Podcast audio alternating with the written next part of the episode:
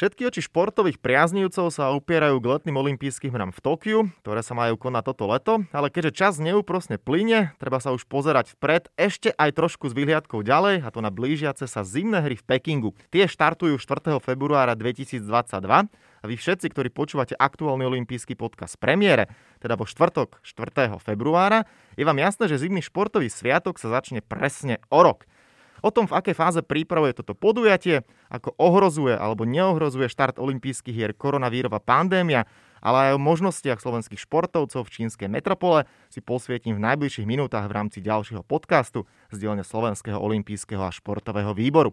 Volám sa Stanislav Benčat, tradične sa vám prihováram zo štúdia podcaster a som veľmi rád, že v diskusii môžem privítať vedúceho slovenskej výpravy pre hry v Pekingu Romana Bučeka. Pekný dobrý deň. Dobrý deň, prajem. No ešte predtým, ako sa presunieme na východ do Číny, trošku si odskočme teda, tak ako som to avizovala na úvod do Japonska, pretože najbližšie letné hry samozrejme stále je naplánované a všetci pevne veríme, že to Tokio bude. Je možno nejaká aktualizácia, už dá sa s tým počítať, nepočítať, alebo máte nejakú informáciu zákulisnú o Tokiu? Tak e, my od to minuloročného odloženia hier na tento rok s tým počítame takmer na 100%. Všetko nasvedčuje tomu, že hry v Tokiu sa uskutočnia. Organizátori robia patričné opatrenia, aj samozrejme v spolupráci s Medzinárodným olympijským výborom tak, aby e, zorganizovali bezpečné hry pre všetkých účastníkov. Super, tak ja dúfam, že sa to podarí a Tokio bude presne tak, ako je naplánované. No ale poďme teda sa venovať, tak ako som podal na úvod, zimné olympijské hry. Je to až neuveriteľné, ako to letí ten čas a keď sa tak človek nad tým zamyslí, že rok je do Pekingu, 20 miliónová metropola mimochodom bude mať svetový primát, keďže prvýkrát v histórii sa stane, že letné a zimné olympijské hry sa uskutočnia v jednom meste. Pripomínam, že letné hry sa konali v Pekingu v roku 2008 v akej fáze prípravy, respektíve je už všetko pripravené na to, že Peking 2022, zimná olimpiáda sa tam bude konať, keď teraz samozrejme nebudeme sa rozprávať o všetkých opatreniach ohľadom covidu, ale celkovo olympijské hry, športoviská Peking.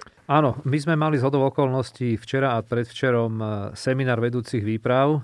Je to podujatie, ktoré sa organizuje z pravidla jeden rok pred konaním hier v samotnom dejisku hier, no tentokrát vzhľadom na výnimočné okolnosti bol organizovaný online. Na tomto seminári seminári nám organizátori vlastne e, predstavili celý taký ten koncept hier, ako postupujú prípravné práce. E, mali sme možnosť vidieť aj e, dokumenty alebo videá z jednotlivých športovísk z olympijskej dediny. Športoviska sú prakticky všetky dokončené. Práce momentálne predbiehajú na olympijských dedinách. Hovorím v množnom čísle, lebo budú tri Okrem tej hlavnej, ktorá bude situovaná v Pekingu, ešte budú dve dediny v horskej oblasti. Jedna asi v 80 km vzdialenom Yankingu a ďalšia asi v 250 km, no trošku menej ako 250 km, ale dosť ďaleko od Pekingu v Zhangjiaku. Dostali sme v podstate dosť podrobné informácie zo všetkých oblastí, ktoré zastrešuje organizačný výbor, či už sú to akreditácie, doprava, ubytovanie, ubytovanie, zdravotné zabezpečenie a mnoho ďalších. Mm-hmm. Ja viem, že v minulosti samozrejme vždy bolo zvykom, že takýmto spôsobom sa chodilo teda na tie inšpekčné cesty. Teraz to bolo všetko riešené cez nejaké teda videoprojekcie, posielali videá, alebo akým spôsobom ste teda vy všetko videli? Áno, bola to taká kombinácia reálnych záberov aj spolu s takými umelými zábermi a sekvenciami. No je to veľká škoda, že nemáme možnosť e, si pozrieť dejisko v podstate v reále, lebo pri návšteve aj športovisk, aj tej olympijskej dediny e, dostávame taký plastický obraz o celom tom e, dejisku, ako bude vyzerať, aby sme mohli nastaviť tie najoptimálnejšie podmienky pre účastníkov Myslím tým aj ubytovanie, rezerváciu nejakých ďalších e, možností, e, dať informáciu športovcom, ako sú situované ja neviem, voskovacie a servisné kabíny. Takisto nám chýba aj detailný popis jednotlivých športovísk, myslím tým napríklad profily trati a, a podobne. Čiže z tohto pohľadu je to všetko v takej tej virtuálnej rovine. No predsa len tá reálna návšteva na športoviskách a v dejisku uh, dá o mnoho viac. Mm-hmm. Je vlastne ale potom nejaký priestor na to, aby sa s tým ešte aj športovci alebo teda samotné výpravy nejakým spôsobom zoznámili? alebo v tomto náročnom období asi nie je nejaký priestor na to, aby sa konali nejaké podujatia na tých daných olympijských zjazdovkách a športoviskách? Jedna z povinností organizátorov je zorganizovať aj tzv. testovacie súťaže, také predolympijské súťaže. Konajú sa jednu alebo dve e, súťažné sezóny pred konaním samotných hier. No tentokrát e, sa uskutočnili, myslím, že iba v dvoch športových odvetviach a všetky ostatné boli zrušené. Tie, ktoré boli plánované na zimnú sezónu 2020-2021, boli odsunuté na záver tohto roka. To sme dostali ako najčerstvejšiu informáciu. Uskutočnia sa tieto testovacie súťaže v období od oktobra do decembra tohto roku, čo je teda vo veľmi krátkom mm. čase pred konaním samotných hier. Mm-hmm. Ešte by som k ním dodal, že nie všetci budú môcť sa zúčastniť týchto súťaží, sú e, na rôznej úrovni. Niektoré sú medzinárodné, niektoré majú štatút svetových pohárov, ale niektoré sú iba na úrovni národnej. Ide o to, aby si organizátori preverili technické zabezpečenie, logistiku v e, tých jednotlivých športoviskách. Áno, tá logistika tam bude určite veľmi dôležitá, lebo tak ma celku zaujalo, že jasne Peking ako centrál, alebo však všetky halové športy, tak to je jasné, že to sa môže konať, alebo teda to sa bude konať v hlavnom meste, ale nikto z nás nemá predstavu o tom, že Peking je nejaké zimné mesto, že naokolo teda asi nie je veľa možností a teda bude sa musieť cestovať, či už hm, spomeniem Vancouver, kde bol takisto Whistler vzdialený 3 hodiny, tak asi niečo podobné tých prípadov zimných olympijských hier je takto viacero ale bude to asi poriadne náročné, špeciálne v tomto období udržať eh, za A bezpečnosť, za B to, aby bolo všetko na poriadku a za C samozrejme všetky tie presuny hore, dole. Asi Číňania to budú mať tak vymáknuté, teda tým, že ste tam ani neboli, ťažko sa možno o tom hovorí, ale aký teda je o tom poznatok, že ako, ako, ako, aké budú vyzerať presuny? Budujú alebo dobudovali e, modernú železničnú trať, ktorá sa pohybuje veľmi vysokou rýchlosťou. Podľa včerajších informácií tým rýchlým vlakom je možné prekonať prekonať e, vzdialenosť tých e, okolo 200 km za 50 minút, aj so zastávkou. Tá druhá olympijská dedina, ktorá je trochu bližšie situovaná v Yankingu, iba do 20 minút od mm-hmm. Pekingu. Takže ak sa budú využívať tieto vlaky, tak e, tá doprava nebude až taká náročná. Samozrejme, ak sa využije auto, tak to bude trvať niekoľko násobne dlhšie možno. No ja som v Číne nebol, ale to si veľmi neviem predstaviť asi, ako to bude vyzerať, lebo keď tu sa rozprával s chalami, či už s hokejistami, ktorí niekedy mali skúsenosti, tak by hovorili, že čínska doprava, tak to je, to je možno niečo ako moskovská. Musíme počkať, ako to bude naozaj v reále vyzerať. Tie skúsenosti z Pekingu boli v podstate celkom, myslím, tým letné olympijské mm-hmm. hry, ktoré boli v roku 2008 v celku pozitívne. Organizátori zabezpečili všetko na 100%, takže ja nemám obavy z tohto mm-hmm. pohľadu. Áno, tie olympijské hry v roku 2008 boli uh, veľmi úspešné a Pamätáme si tie krásne nablískané športoviska, napokon e, celá príprava olympijské hry tam stali 40 miliard dolárov. Teraz to bude výrazne menej, k tomu sa o malú chvíľočku dostaneme, ale keď sa bavíme o tých športoviskách, tak uh, je to síce fajn, že nejaký základ tam asi je Pekingu, lebo však e, tým, že letné olympijské hry boli, zimné teraz budú, tak predpokladám, že v Táči hniezdo, ten obrovský štadión, tam bude otvárací záverečný ceremoniál, halové športy, deto, že to sa bude využívať. Je to teda také, že už samozrejme infraštruktúra je daná, majú veľké skúsenosti, dôvera, že to bude tip-top je asi na, no nepoviem, že 100%, lebo nič nie je 100%, ale veľmi vysoká. A určite áno. Ako presvedčili počas tých hier v, v roku 2008, že sú dobrí organizátori tie športoviská, ktoré už vtedy boli veľmi moderné. Mnohé z nich sú vlastne prebudované na zimné športy. Konkrétne môžem dať príklad e, Watercube, ako sa volá, kocka, vodná kocka, kde sa uskutočnili plavecké súťaže. Tak e, počas zimných hier sa tam zorganizujú súťaže v curlingu a ďalšie športoviska prispôsobili vlastne na zimné hry a dobudovali krásny obrovský oval pre rýchlo korčulovanie. Sú určite sú na veľmi vysokej technickej úrovni. Koordinačnú komisiu Medzinárodného olympijského výboru pre hry vedie Juan Antonio Samaranč mladší, syn niekdajšieho dlhoročného prezidenta a povedala jednu takú vec, že musíme pripraviť doteraz najinteligentnejšie hry. Ide nielen o úsporu peňazí, ale o úsporu všetkého.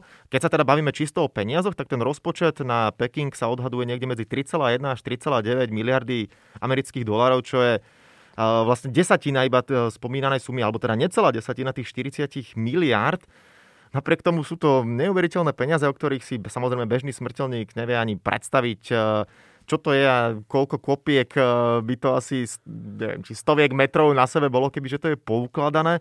Ale ten rozdiel je tam obrovský, takže určite aj teda samotní Číňania asi dbajú na to, aby už tie sumy naozaj neboli tak premršťované, lebo ak to hovorím správne, myslím, v Soči tam sa spomínala suma dokonca 50 miliónov, e, pardon, miliard a to už je naozaj, že pff, no, z iného sveta. No, ale treba si uvedomiť, že tieto obrovské peniaze nejdú len do samotnej organizácie hier. E, drvivá časť tejto sumy je vlastne budovanie infraštruktúry, ktorá zostáva v podstate ako dedictvo týchto hier, či už je to budovanie športovísk e, alebo budovanie ciest, e, ako tej železnice novej, ktorá bola dokončená, možno hotelov, olimpijská dedina, ktorá sa po tých hrách v podstate predá a bude slúžiť ako, bude slúžiť ako normálne byty alebo apartmány.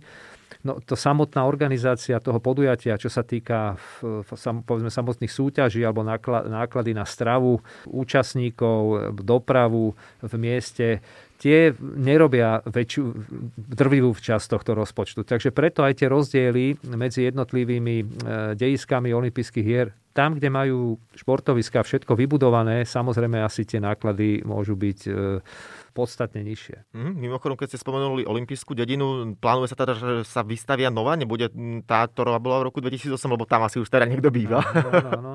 Tá už je rozpredaná, tá už e, dlhé roky slúži svojim majiteľom.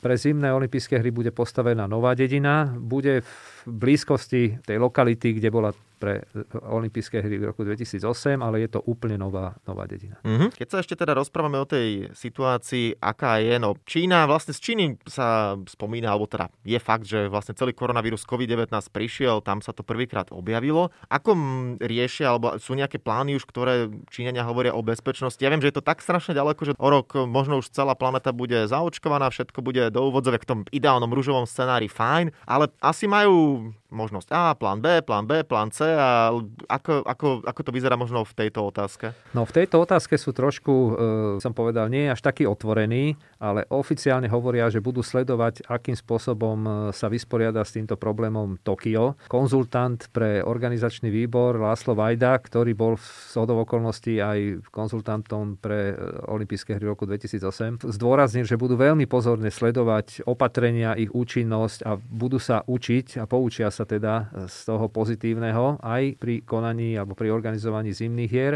No tak ako ste spomínali, ten vývoj sa nedá predvídať. Aj e, vakcinácia obyvateľstva v svetovom rozmere asi urobí svoje, tá bezpečnosť, ja verím, že bude, myslím, tá hygienická alebo zdravotná bezpečnosť bude na vysokej úrovni a opatrenia nebudú možno až také kruté, aké možno nás čakajú počas hier v Tokiu. Mm-hmm. No ja to teraz dám tak na veľmi odľahčenie. Nemal som tu možnosť ešte byť na olympijských hrách v roku 2008 v Pekingu, ale viem, že viacerí kolegovia, keď ja s nejakými slovenskými športovcami robili reportáže jedno s druhým, tak sa objavili aj na nejakých tých trhoch, ale predpokladám, že na toto si budú čine dávať extrémny pozor, aby sa nikto nedostal k nejakej polievočke, nejakému vývaru z nejakého netopiera alebo varený pes, lebo druhý covid alebo niečo iné to asi nechce nikto. No tak nie, tak sú to tie kultúrne špecifika, ktoré na jednej strane sme zvedaví, ako žijú ľudia v iných krajinách, ale musíme si naozaj dávať pozor. Každý bude veľmi teda opatrný. Áno, áno. No. Keď sme ešte ale pri uh, otázke Číny, ja viem, že toto možno nie je priamo otázka na vás, skôr iba také, keď sa rozprávame ako človek s človekom. Viem, že Čína má množstvo problémov čo do svetového pohľadu hľadom ľudskoprávnych organizácií, ktoré sa veľmi prísne pozerajú na Čínu. A našiel som dokonca informáciu, že až 160 organizácií podľa agentúry DPA v Lani vyzvalo na bojkot hier No, dúfam, že nič také sa nestane, predsa len aj, alebo teda hlavne olympijské hry, však celý ich odkaz, keď sa aj v minulosti hovorilo, že aj vojny by sa mali prerušovať, jednoducho ten sviatok športu je tak silný a tak obrovský, že v tej chvíli na nič iným by sa nemalo myslieť.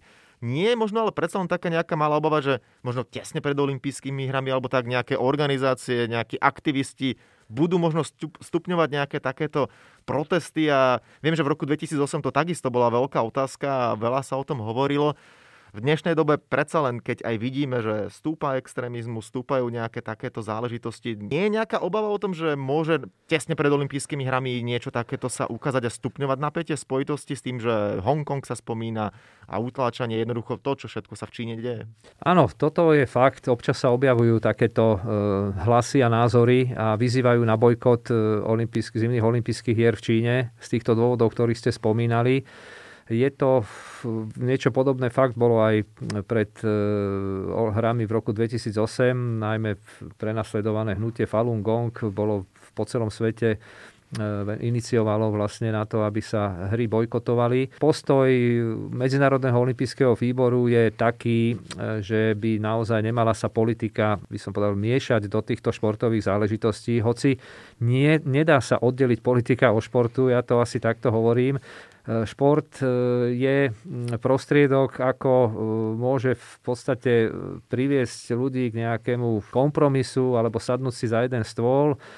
Sú na to príklady z minulosti, to je ten pozitívny efekt a tam by sa šport do politiky asi mal miešať, keď ide to potom pozitívnom slova zmysle a vie pomôcť pri nejakom otupovaní hrán, ak by sa dalo povedať.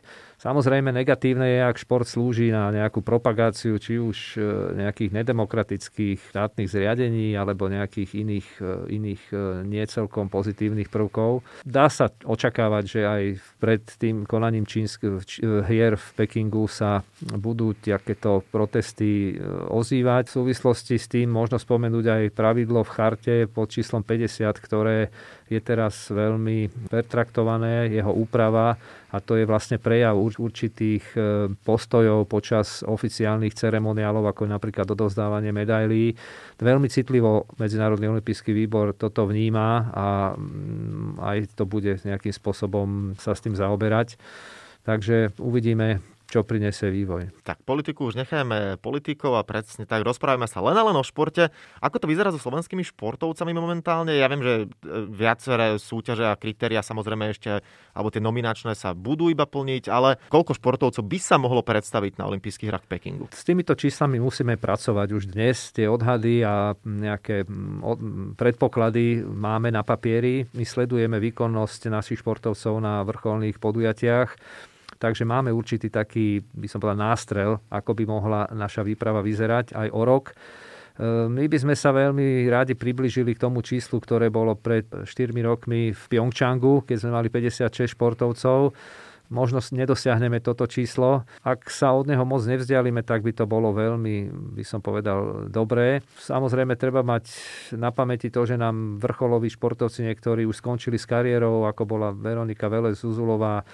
Jej výsledok vlastne pomohol kvalifikovať sa aj ďalším športovcom v zmysle kvalifikačných kritérií. Nebudeme mať pravdepodobne ani dvojicu v tancoch na lade, ktorí skončili svoju aktívnu činnosť. Takže toto nejakým spôsobom ovplyvní veľkosť našej výpravy a verím, že naši hokejisti úspešne zvládnu kvalifikáciu augustovú. Ešte devčatá majú možnosť v turnaji zabojovať o účasť na zimných olympijských hrách. Budú to mať síce veľmi náročné, ale ak to číslo, hovorím, nebude moc ďaleko od 50-53, tak by sme asi boli spokojní. Mm-hmm. Tak hokejisti, to samozrejme si asi nikto z nás nevie predstaviť olympijské hry bez hokejistov. Tam bude najväčšia pozornosť sa upierať. Tá kvalifikácia Bielorusko, Rakúsko, Polsko, hráme ju doma.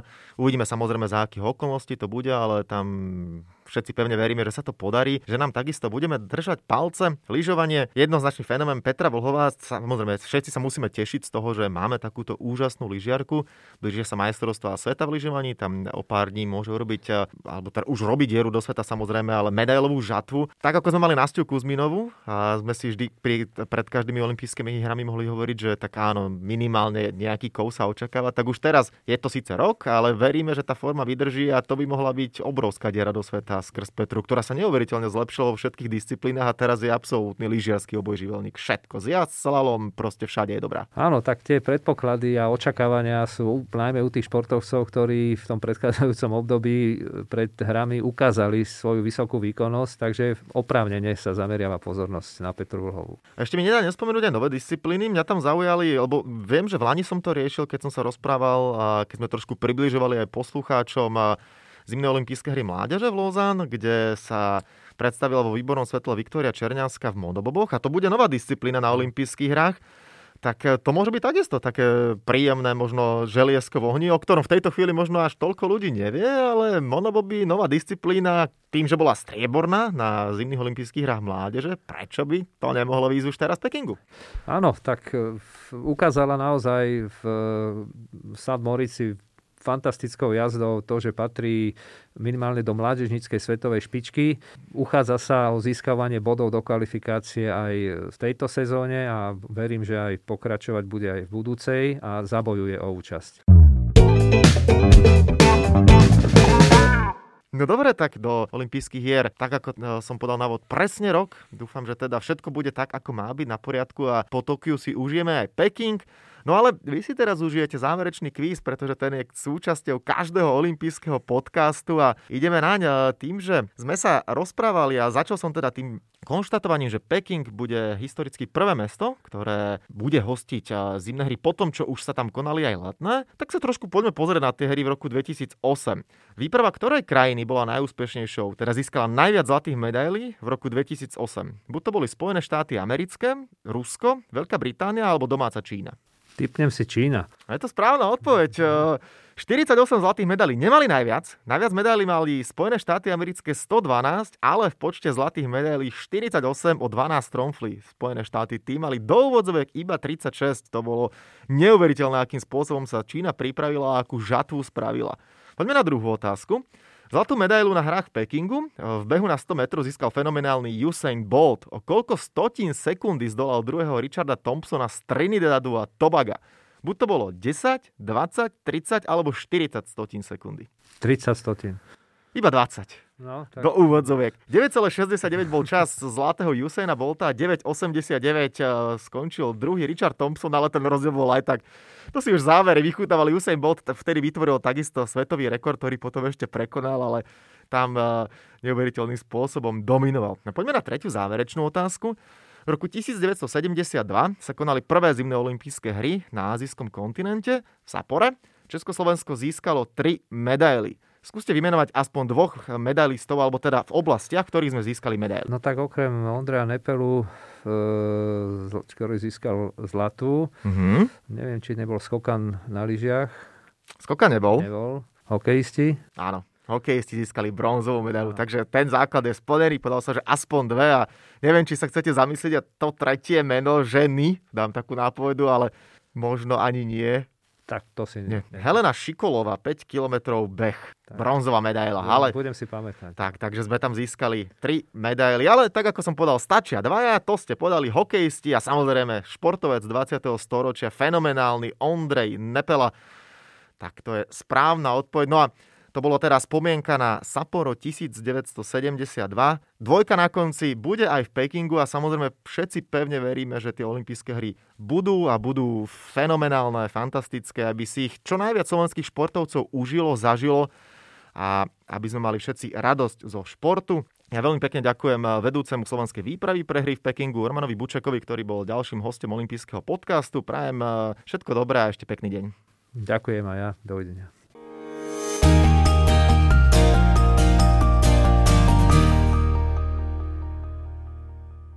Tak, a to je na tentokrát všetko. Dúfam, že sa vám náš podcast páčil.